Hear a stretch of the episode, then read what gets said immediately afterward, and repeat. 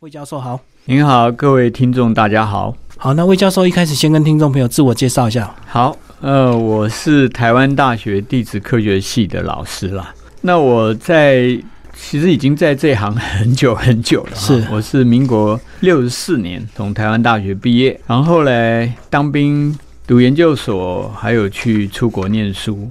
我在美国念海洋学，在一九八七年，就是民国七十六年毕业。然后后来在美国耶鲁大学呢当了六年的助理教授，然后在那个之后呢就回到台湾，那就待到台湾大学地质系啊。呃，不过在这中间也有一些其他的小的有趣的变化啊，就是我后来呢曾经到行政院研考会担任副主任委员。所以，对于国家的一些政策啊，有一些介入。后来也在台北市担任过台北市政府的研考会的主任委员。再来呢，在二零一四年三月呢，受邀呢就到行政院的环境保护署担任署长，做到二零一一六年的五月十九号。呃，大概中间呢有这样的学历跟这个公家机关的经历。所以环保署下一任就是。后来就李应元嘛，李应元。那李应元在就是应该说是去年年底，呃，大概是因为民进党内阁改组，对对对，下台嘛。那现在换了新的一位，也是我以前的副署长了，张子敬，张副署长现在变成环保署的署长。哦，所以这个魏教授从这个呃学者一路到这个官场，完全都理解这个整个呃产官学三方面你都有涉猎。应该是有这个，也很感谢这个有这样的机缘，所以我谈台湾的环境问题，可以说是有学术的背景，嗯，也有实务的经验了。对对对，然后我们讲到这个八个你不可不知的环境议题，既然精选出八个，那就表示说这个八个一定要很重要，对不对？所以这一开始的这个题目的定定是不是就有点难度啊？应该是不是考虑难不难？哈，我们是考虑说这个地球科学啊，大家学的话呢，其实跟自己的生活有关，对啊对啊，也跟我们周遭有关哈。所以，我们是从这个角度呢来呃设计这个八个题目，也是希望说同学们呢或老师们在课堂啊可以使用。因为现在如果光去读教科书，好像有点有的时候会觉得无聊，或者说比较单调、呆板嘛。那我们谈的问题有呃身边的问题啊，譬如讲地震啊啊，你要怎么这个防灾啊哈，也有谈很远的问题，譬如讲恐龙怎么死的啊。哦，那恐龙已经这个绝灭六千多万年了，它有另外的意义啊，就是说我们去了解，那么繁盛一时的恐龙为什么绝灭了？对对。那人类文明这么好，那我们有没有这个危险？有没有可能类似这样的？一种反思啦，嘿，对对对，所以当初你们是定定了这个八个主题之后，再就这个八个主题去找各自的专家再来撰文，对不对？我们写文章的主要都是以前在高中或国中当过老师的这些老师来写，因为他们在现场教过书，同时对现在年轻人的这个怎么讲兴趣啊、胃口啊，诶，有第一手的这个经验嘛，所以这里面行文会比较活泼。嗯啊，譬如说我们写那个呃地震与海啸啊，一开始是从这个有学生呢碰到地震，然后呢开始写就对，就是他在地震现场那种惊恐，然后另外的有人拿了手机就开始发文，叫地震文哈，这个就是跟现代的年轻同学朋友们的生活比较接近，所以我们这样的作者呢会有这种。我觉得比我好啦，就是他们跟年轻人比较接近啊。那当然，主要的主题的设计和内容的掌控啊，是我后面在把关啊。嗯，等于教授这个写论文，可是并不一定这个学生看得懂。讲的好是，嗯，所以这里面是有层次的。嗯，是有一种啊，我们把学术的东西如何化身为大家，你刚刚讲深入浅出啊，并且趣味盎然，我们是做这种设计。所以等于这本书是他们的一个环境议题的入门书，透过八个主题再延伸下去。对对对，当然有些问题也是现在台湾可能大家比较关心的。我们刚刚讲地震嘛，哈，对，因为这个跟自己自家安危有关。我们也谈到温室气体和这个能源选择。对，这个尤其是台湾的绿能，这个到底。何去何从？这个跟大家就很有感。对，因为去年公投也有这个核能的问题啦，对，然后现在有空污的问题啦，所以我们就选了这么一个题目啊，因为几乎这个所有的呃能源的使用，或者因为你要燃烧煤啊啊或者天然气嘛，你就会有二氧化碳和温室气体的产生。嗯嗯，那这个跟全球气候变迁有关系，所以我们在这个子题里面呢，想把这些事情的来龙去脉，从科学的角度啊交代清楚一点。我们不会说告诉你要选什么。啊，比如说你要不要用核能啊？不会给答案没啊？我们没有给答案，但是我们就是把道理能够希望透这个透过这一次啊，心平气和的写出来，大家看完自己做判断。我相信这篇温室气体跟能源选择这个大家会非常有感，因为这个影响到我们的。所以这一篇里面其实也提到说，很多能源可能没有百分之百的好或不好，对不对？对，变成是我们自己要去取舍那个轻重。对，而且台湾有台湾的特殊的能源环境了，嗯，因为我们自己是一个能源欠缺的国家嘛。我们大部分能源都是进口，嗯。啊，那我们现在很挑剔啊，说我要天然气，我不要煤或者怎么样的啊，或者我核废料我到底怎么处理啊，或者核燃料进来又退回去啊，对，这个是我们国家算有钱了，然后国际局势还算是平稳，就是你要买你买得到，你有钱你买得到，嗯，可是台湾能源因为百分之九十九是进口，哎，对。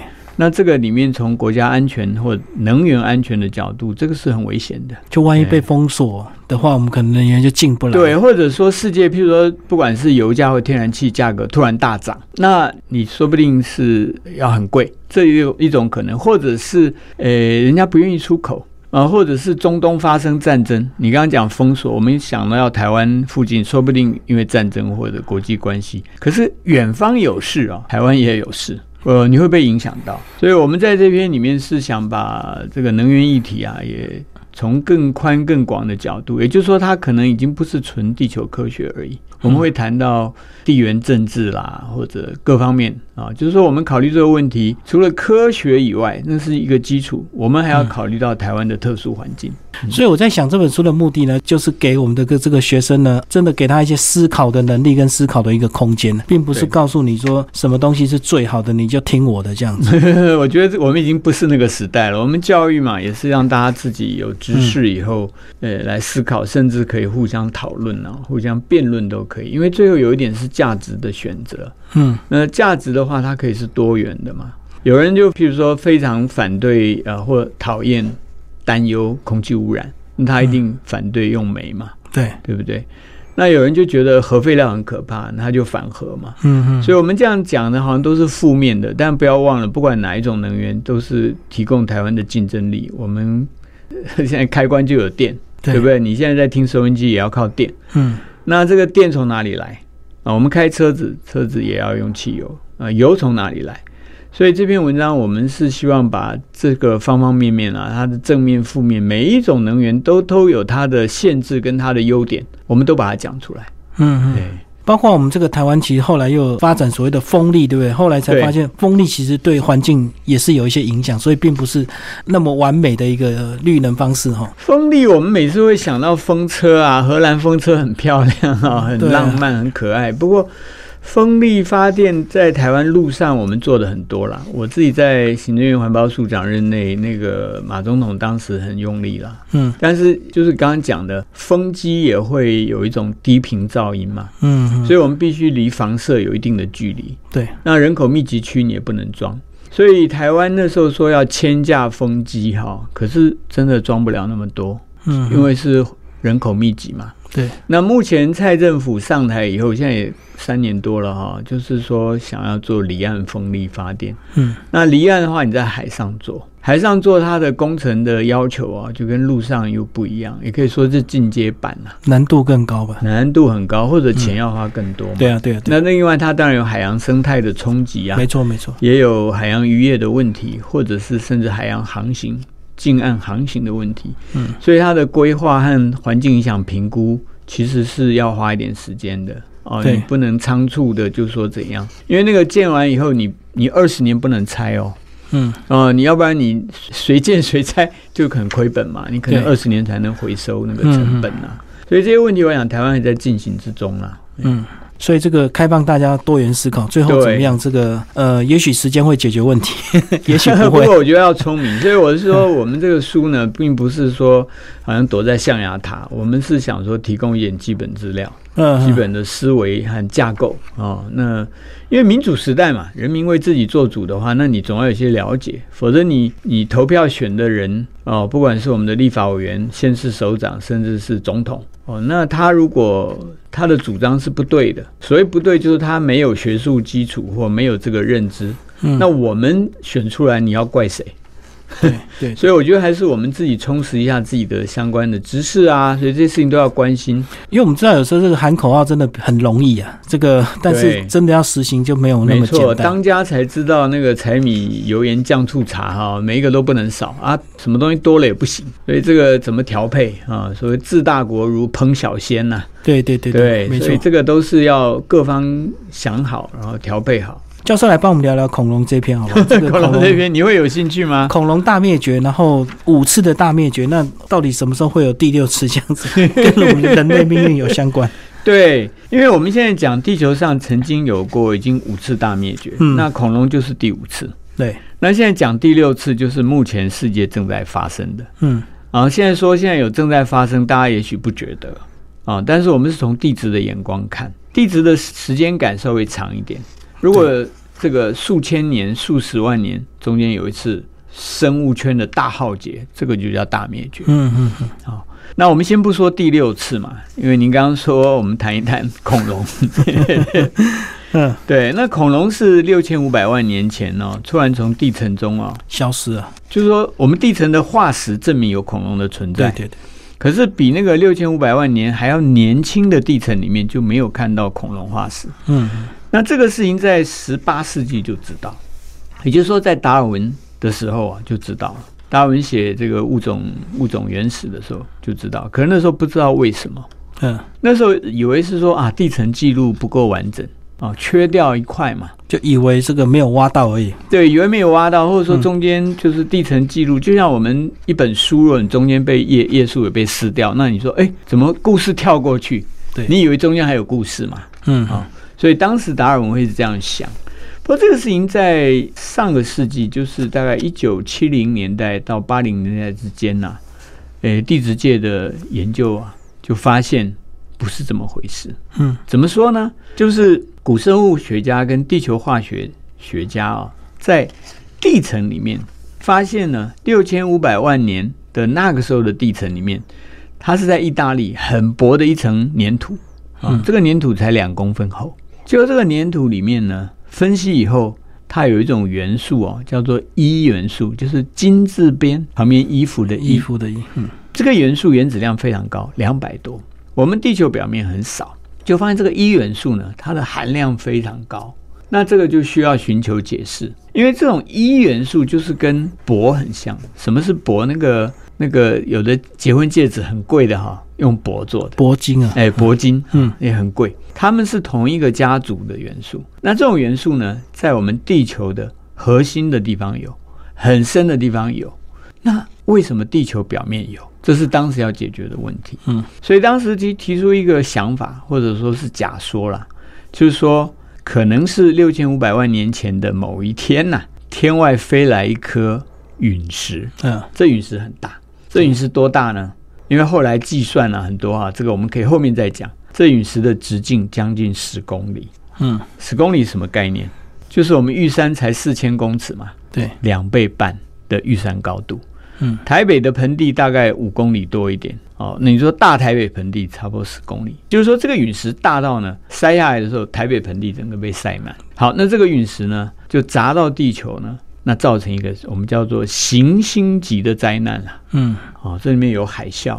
哦，等于像火山大爆发一样，然后有森林大火，然后空气里面充满这种毒气，嗯嗯啊，然后这个太阳光被遮蔽，遮蔽多少年？可能几十年。所以几十年以后呢，就没有光合作用，没有光合作用就没有植物。啊，没有植物，这个大型恐龙啊或者吃植物的各种生物就会死。啊，死的话肉食恐龙也没有食物吃，对。啊，所以它不是被陨石砸到头砸死的，是地球啊行星级的大灾难。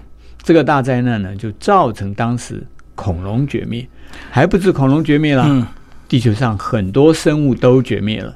这个我们叫做第五次大绝灭。而且那时候应该气温也会变很低啊，因为这个好几年晒不到太阳。然 后你讲的太对了，其实它是这样，它是三温暖。嗯，就是打下来的时候呢，有一阵子呢 是有温室气体。嗯，然后因为那个二氧化碳啊都弄到空气出来，啊很热。那有地方火灾，可是呢，你讲刚我们讲几十年没有阳光，那一定是我们叫做核子寒冬啊。现在讲核战的话，核子寒冬那个时候就是一个撞击寒冬。嗯哼，所以这个我们说地球那时候几十年甚至百年之内呢，有一点像三温暖。可是这三温暖不是我们去去去 SPA 那个健康的三温暖，是水深火热的三温暖。嗯，很惨。所以这本书真的很有意思哦，居然从环境议题能够聊到这个恐龙的灭绝，那一般人会觉得这个议题根本就不相干，对不对？对，可是恐龙的议题，嗯，我刚刚也稍微提到，它本来也是有趣味啦，小朋友有兴趣。可是这个里面呢，我们还埋伏另外一件事情，就是说，哎，科学到底是怎么回事？嗯，科学的方法是怎么回事？那我们如果对于科学的原理方法有一些理解的时候，我们会回头来看哦，哎，那你研究学问或者研究自然的历史，你是用一个什么态度？所以这个里面其实我们呃看起来是很有趣味的一篇文章，但是整个如果深入下去呢，它还有三四层。这个部分希望读者自己可以体会，更希望呢，呃，高中的老师啊可以带领，因为这个事情呢不是好像读完文章就马上可以理解，对，它有一个科学史。乃至我们说的深奥一点呢，就是西方哲学的知识论的问题。嗯嗯啊，简单说啦，这就是一种归纳跟演绎啊，拿来做科学的方法的话，这个两个是不太一样。这个。有兴趣的读者当然要看书啊，比较细节可以了解。对对，然后再从书去延伸阅读，是要延伸阅读的。是的，接下来聊下一篇公有地的悲剧，好不好？好，我不知道您对这个，如果你看到这这五六个字，你的感觉是什么？什么叫公有地的悲剧？我可以问你吗？这公有地，我那时候如果还没看书的内容，我也以为说就是呃国家的土地，然后经过一些释放之后呢，造成一些悲剧，这样子可能留下一些污染或者是一些破坏。其实也有点相近，但是我稍微再说明一下。其实这个事情是，呃，美国的一位科学家哈，很早，大概一九六八年提出，他是做一个比喻啦。这比喻很容易理解哈。他就说有一块地哈，它是牧场，这个牧草很好，嗯，绿油油的哦，所以附近的居民就把那个羊呢带来吃吃这块草，嗯。哎，那大家都带羊来，然后这个地呢也不是谁的，所以每个人都有权利。对对。那过过过呢，这个养羊呢，就有人就多缴，哎，怎么说，企业化经营，他就多弄一点牛羊都来了。嗯嗯。哦，哎，那这个王家这样做，李家说，哎，他多养，我也要多养啊，张家也要多养，所以大家呢都把牛羊带去，那是什么呢？越养越多，越养越多，然后那块地呢，那青草就不好，超载啊。嗯。超载了，那个土地的品质不好了，草长不出来了。然后呢，这个动物的粪便呢，还有甚至其他带来的污染呢，就很多。对，所以这个公有地呢，因为不属于任何人，但是每一个人都可以去用。那人呢，又都是比较我们说自私啊，或贪心啊，或者说他说明是成功的表率嘞，因为他很勤劳，他养很多牛羊。所以这样的一个公有地呢，最后是超载，然后不能利用。这样的一个比喻呢，我们叫公有地的悲剧。嗯，悲剧里面呢，没有一个人是坏人，都是勤劳勤奋想要成功的人。可是呢，这就是希腊悲剧的定义嘛，没有真正的坏人啊，而且是被鼓励的。那最后呢，其实是大家都活不下去啊。这个我们用这个故事呢来讲这个世界的环境保护的问题，以及国家的保护的问题。嗯，啊，因为我们世界上我们会这样想，譬如说海洋，海洋是公有地啊，对，它是大家的嘛，所以大家怎么样？把垃圾往里面丢啊，嗯，什么塑胶往里面丢啊？现在的鱼都会吃到那个塑胶微粒啊，嗯哈。我们的大气、空气也是这样啊。那哎，空气是大家的嘛？对，也没有说是谁的啊。哎，说我们就放二氧化碳啊，放污染啊，放 PM 二点五啊。我觉得风会吹走啊，对，好像不是问题嘛。那人很少的时候，工业不发达的时候，就像那个小村落。没有几家的时候，只放五只羊、八只羊的时候是没问题的。那个草还来得及慢慢复原，就慢慢长。很棒，就是说它是一种可再生资源，那它可可以再利用。但是你超过它的环境负荷或生态负荷的时候，就完蛋了。嗯。但是所有公有地都有这个发生悲剧的危机。那现在的人类也是一样嘛，因为我们人口已经突破七十五亿了，大家抢资源就对。对，而且我们有工业化力量，所以本来人可能不要用那么多东西，不要生产那么多东西。可是现在我们每个人相对于古人，我们可能是人家消费的一百倍嘛。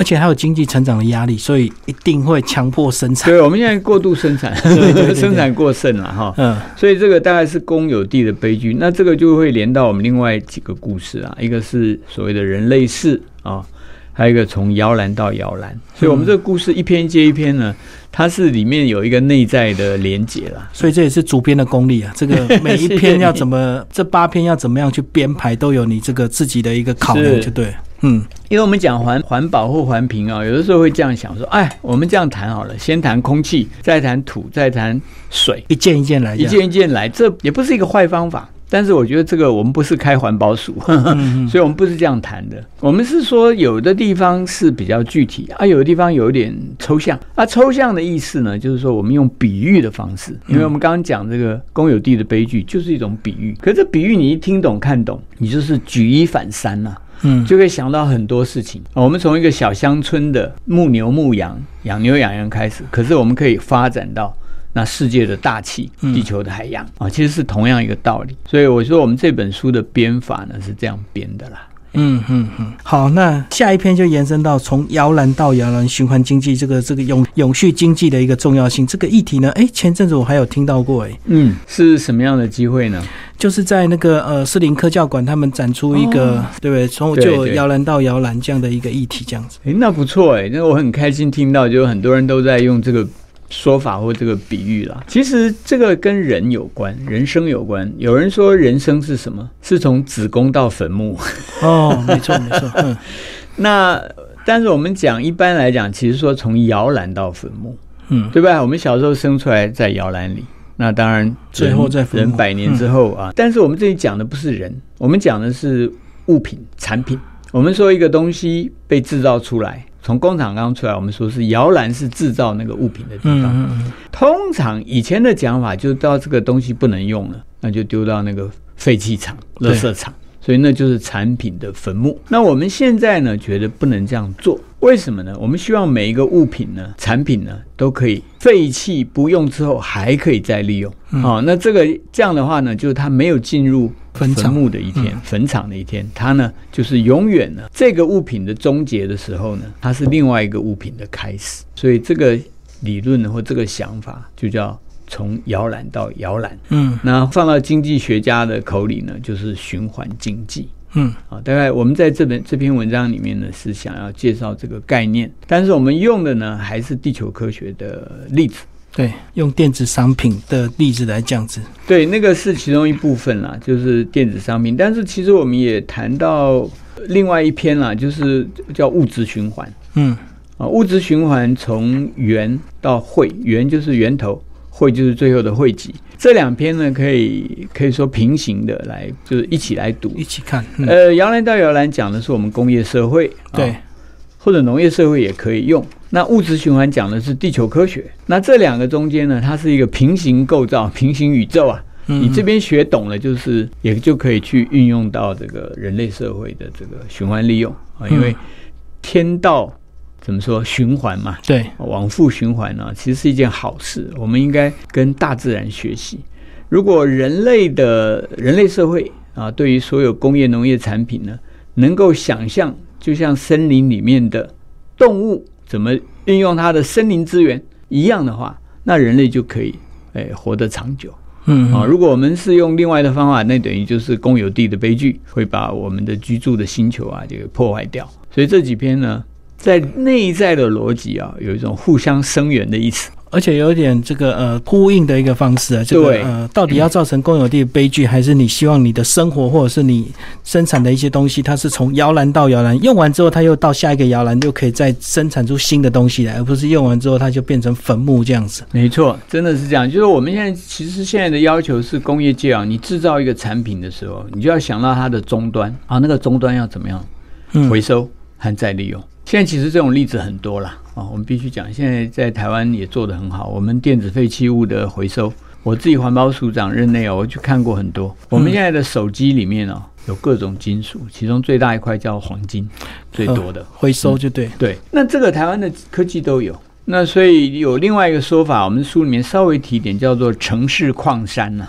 城市其实是一座矿山，以前开矿都要到你知道山上深山野林去啊，很危险的地方。可是两百年来啊，那些矿产已经被我们开发出来了，而且制造成各种东西，包括我们的照相机、手机、电视机等等。所以那些金属啊。金银铜铁都在我们的手边，我们的房子里面也有，嗯，水管啊、铜管啊、电线啊很多，所以我们必须说，以前的深山野林的矿、地底下的矿，其实现在已经化身在我们周遭的物品，有的被我们埋在呢我们的诶垃圾场里面。对。所谓的电子废弃物等等，所以我现在就讲一个事情，叫城市矿山，把我们的都市和它的周边当做一个矿山来探勘、来理解、来开采，然后拿出来以后呢，你何必跑到很远的地方去嘞？你这边只要有好的冶炼厂，有好的环保措施，你都可以拿出来。所以，我们台湾这个做的很好。我去参观几个工厂，那个进去的时候是这个。电脑主机板出来的时候是九九九九九的黄金啊，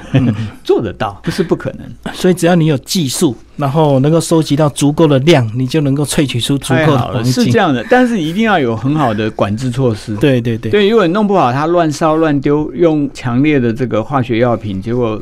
又污染周边的环境嘛？对对，所以这个就是一个国家的环保跟工业哈，要互相结合。你往正向走都是好事，你往负向走那很惨，大家都受苦。嗯，好，最后魏教授帮我们总结一下这本书。这个透过八个议题之后，之后还要延伸，对不对？那你个人有哪些建议？说如果对这个八个基本的这个环境议题读完之后，接下来再来，我们应该怎么样去再把这个学问再研究下去？我的建议是这样，因为我不觉得每一个学生啊，有些高中生读完这书以后都会去读地球科学嘛。我们也不求那个希望，但是我们觉得这个都是国民基本教育了。嗯，那。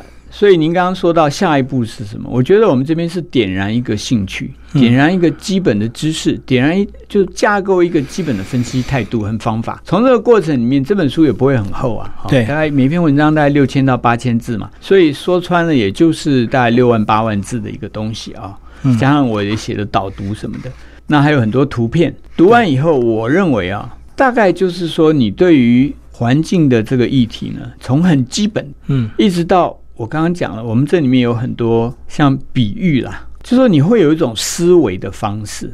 我觉得这个可能是呃，我自对这本书就比较自豪啊，和希望大家能够看到的一部分。因为你重点是你，你有一种思维的方式啊，你就可以很多事情就迎刃而解。嗯，然后你读一篇呢。你就可以去读懂一百篇。对啊，可是有时候大家会有刻板印象，读完之后总是会说啊，那我们到底要怎么做？就是希望书中给答案呢？哦，哦，我们没有真的马上给你答案的，我们是更希望是你有一套呃架构，因为人呢是活到老学到老了。那你未来的年轻人，你们碰到的呃这个世界还有更新的挑战，更不一样的情况，所以我觉得就是我们要有一个知识，然后有一种方式。去理解这个地球，是理解我们周遭的环境。这个佛家话，这个就是一苇渡之啊，就是你只要一个芦苇，你会渡江，会用的话，你就一苇渡江。那你是你可以走很远，你可以到很远的地方哈，一苇渡之嘛哈，一苇渡江。我写这个书或者带这个几位作者，我们是用这个心情啊。我知道，因为如果给答案的话，其实也许现在是。一个答案，可是过两三年，也许这个答案是错的。没错了，你讲好，就是我们要有一个分析跟思维能力，而且我们高中的教学啊，有的时候是太重视答案。嗯，所以这种答案说，哦，这样是得到一分或三分，哦，为什么我没有拿一百分？我们很重视所谓的正确答案。对这本书，我觉得我们不是这个目的，我们的目的是说，怎么样去寻求答案。这个更重要，对啊，其实像那个能源的那一篇，我就看到这个呃太阳能发电，以前我们都会觉得一开始觉得很好，对不对？哇，那个废弃的农地，我们就把它弄太阳光板，我们就有电啊，然后可以这个 养，又可以养田啊，这个反正那个农地已经废弃了嘛。结果到现在才发现，太阳能板本身的回收是很麻烦的。是我们这文章里面也有提到。对对对，所以提到，所以这个太阳能发电到底未来是不是一个更好的绿能，或者是时间怎么演变？其实答案不是在现在，可能还需要时间。它这个事情，太阳能本身看起来是绿电嘛，所以绿电，但是制造太阳能板以及太阳能板这个除以以后怎么办？你要怎么处理？那个还是。要重视的。我们也讲这个从摇篮到摇篮，对对，你现在就要想清楚。嗯哼，如果没有想清楚，就是摇篮到坟墓，二十年后 它就是个污染。它这个污染，它就把我们都送入墓坟场，这个太可怕了，对吧？对啊，而且因为它是重金属啊，嗯，很多是重金属。而且我们如果到中南部去看，那个种电的那个范围已经扩展到很多皮塘了，所以已经对所谓养水种电啦什么，其实我们当时我在环保署长任内，已经我们有也不是没有鼓励啦，也有想过这些事情。像农田这个就是污染污染土地，就是拿来呃做这个太阳光发电，其实我在环保署长是反对的。嗯哼，那很多人会觉得很奇怪，他现在也不能种田了，你为什么还要反对？就废弃在那边，为什么？对啊，你为什么废弃不用？其实这样要这样想清楚。你要知道它最新为什么会污染，因为有的人就觉得种田划不来，所以呢，他宁愿让人家倒那个废弃物，所以他会故意污染。他故意污染，那你这个事情，你知道，他这一块地不种不种田不种菜，他赚三次哎，嗯，他先去污染一次，然后把它破坏了，然后说我这个不能种田，那我拿来养养电。嗯啊，来做太阳光发电，那你这个是鼓励对不对？污染土地嘛？那台湾这个很危险，它有一个生态破坏的问题。嗯，我们在公共政策上，这个叫道德风险哦，我都没有想到他会故意污染自己的土地。对，所以很多立法委员，不管是哪一党的，都是问我这个，我都是反对。嗯，那我讲这个理由呢，有些立法委员是有听懂。那有的是没听懂，没听懂是装不懂还是真的不懂，我也不知道。但我这边很愿意跟大家公开的讲，嗯，我们直觉反应说还不错嘛，对不对？他反正废弃嘛。可是你要想清楚哦，我们法令规定是你土地污染以后你要复原，因为你这个就是谁拉的大便谁要清啊，对哦，谁污染谁负责。你现在又不让，没有说刻意复原的责任，还让他又可以另外赚一笔。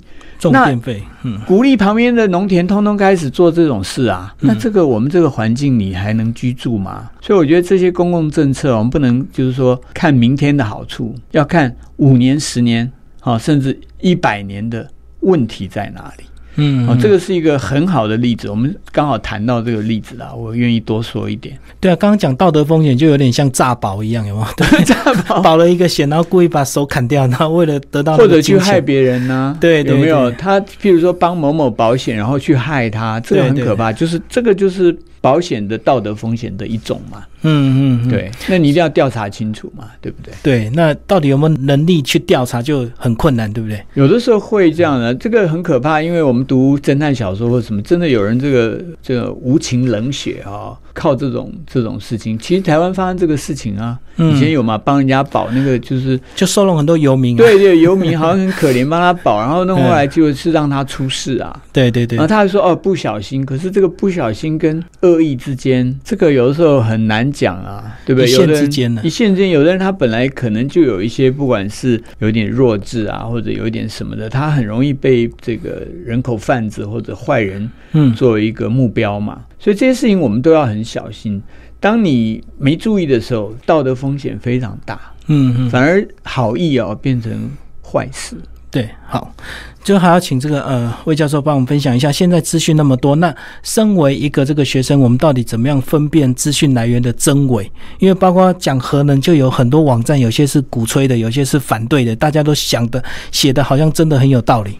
那我们到底怎么分辨？我相信跟这个书的核心概念也是一样的，要鼓励大家思考。我觉得很好啦。那个，因为现在网络啊，你 Google 或者你搜寻一下，你什么都有。对。但是搜寻到的是真的吗？是对的吗？这个现在问题很多，全世界都在说假消息、假讯息是一个对人类文明的危害。嗯。哦，所以我觉得您提到这个问题非常重要。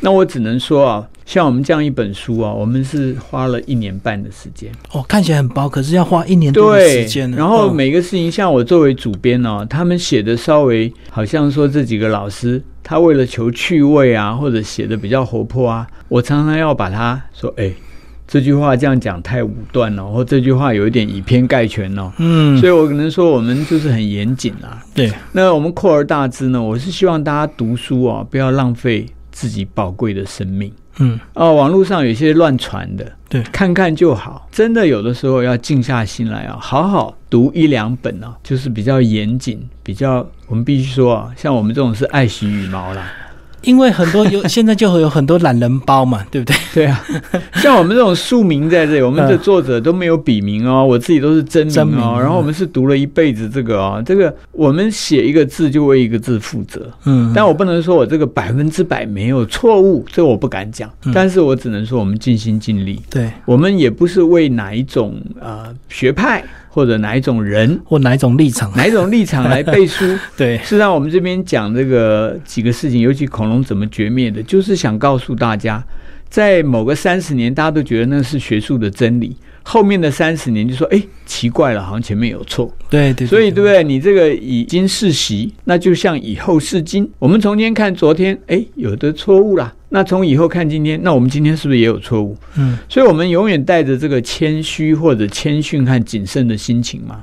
我们不管说我们今天这本书每一句话都对，可是呢，我们是把目前的知识最能够一种公平公允、恰如其分的呈现。嗯，这是我们这本书的这个写作的一种基本的精神。那这类似，我想三明他有好几本啊，对对，都是这个心情跟态度。嗯，那我们希望在教学的现场，在教学的最前线，以及我们年轻人，因为你们是明天后天的主人翁，你们今天的知识，你们今天的所谓的健全，就是国家社会以后健康的保证嘛。嗯嗯，呃，台湾如果有下一个荣景，事实上应该会有，因为我们。这么努力，我们这么认真的一群人，我们是值得这样的努力啦。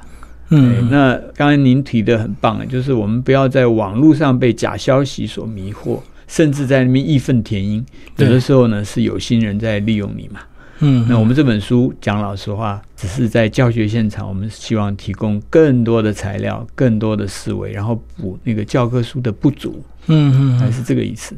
所以全方面这个该写入的全部都写入，然后让大家自己来思辨了，倒没有所谓的立场去把它做一些取舍这样子。没有，我们不做最后的什么政策表述嘛，不会有的。譬如讲那个能源，我们不会说，哎，你应该反核或永核，我们不讲这个话。但我们把各种可能的呃能源的这个方式对吧讲清楚。嗯，哎，那就是我们有完整的资讯。才能做最聪明的判断。对，所以很多议题，虽然我觉得我们现在或许还没有答案，可是重点是我们应该要先培养我们自己的能力。然后等有一天哪一天这个科技能力到达之后，哎，我们马上就有这样的一个脑袋，就能够运用这些科技来解决我们未来人类很可能要面临很多的问题。是，我想尤其我们的下一代问题，其实面临更多嘛。我们这边有一有一篇叫《人类世》啊，讲的就是人类的前途的问题啦。嗯，那这个地球已经遭遇到这个很大的冲击跟威胁。那这个我相信，尤其是我们年轻的同学朋友们，你今年二十岁，你还要活个六十年，大概对，对他们影响最大。对，那未来六十年，然后你马上就成为公民，所以你可以投票，你马上成为可能是工厂的主管啊，不是说马上，你大概过几年就是工程师。对，那你怎么样面对这个地球的危机？你怎么样制造产品？你怎么样谋求自己以及你的小孩的幸福？我觉得我们这本书都会提供一些思维，提供一些蛮深入和甚至是有点高端的想法。嗯嗯，有一种俯瞰这个地球、俯瞰世界的。眺望未来的这种眼光。最后，魏教授有没有书单建议给我们的一些真的对这个议题有兴趣的人，让他去呃去做一些准备？哦，好的。那个其实像我们刚刚谈到，从摇篮到摇篮哦，市面上就有这样的书，就是这个题目。那另另外，现在大家很喜欢谈的就是大数据。嗯啊，那我们这里面也有。呃，我这边我们一直没有谈到一个，就是盖亚假说。哦，是盖亚一篇。对，帮我们介绍一下。对盖亚的话，它本来说谁是盖亚？盖亚是一个希腊的女神。对，那我们也可以叫她叫做地球女神，那或者是大地女神这样子。那我们也是利用它来讲整个地球环境。嗯哼，像如果说想要读什么书呢？我觉得这个市面上也有这个关于盖亚的假说。盖亚假说，对，这些都都不错。那像恐龙怎么绝灭的，有一本书叫做《霸王龙的最后一眼》，书名很好。呃，《霸王龙的最后一眼》其实是也是一本科普读物啊，也蛮不错的。那我们书上讲的很多故事呢，其实也差不多是从那本书呃提炼出来的啊。大概类似可以这样子推荐几本啦。好，今天谢谢我们这本书的主编呃魏教授，谢谢各位。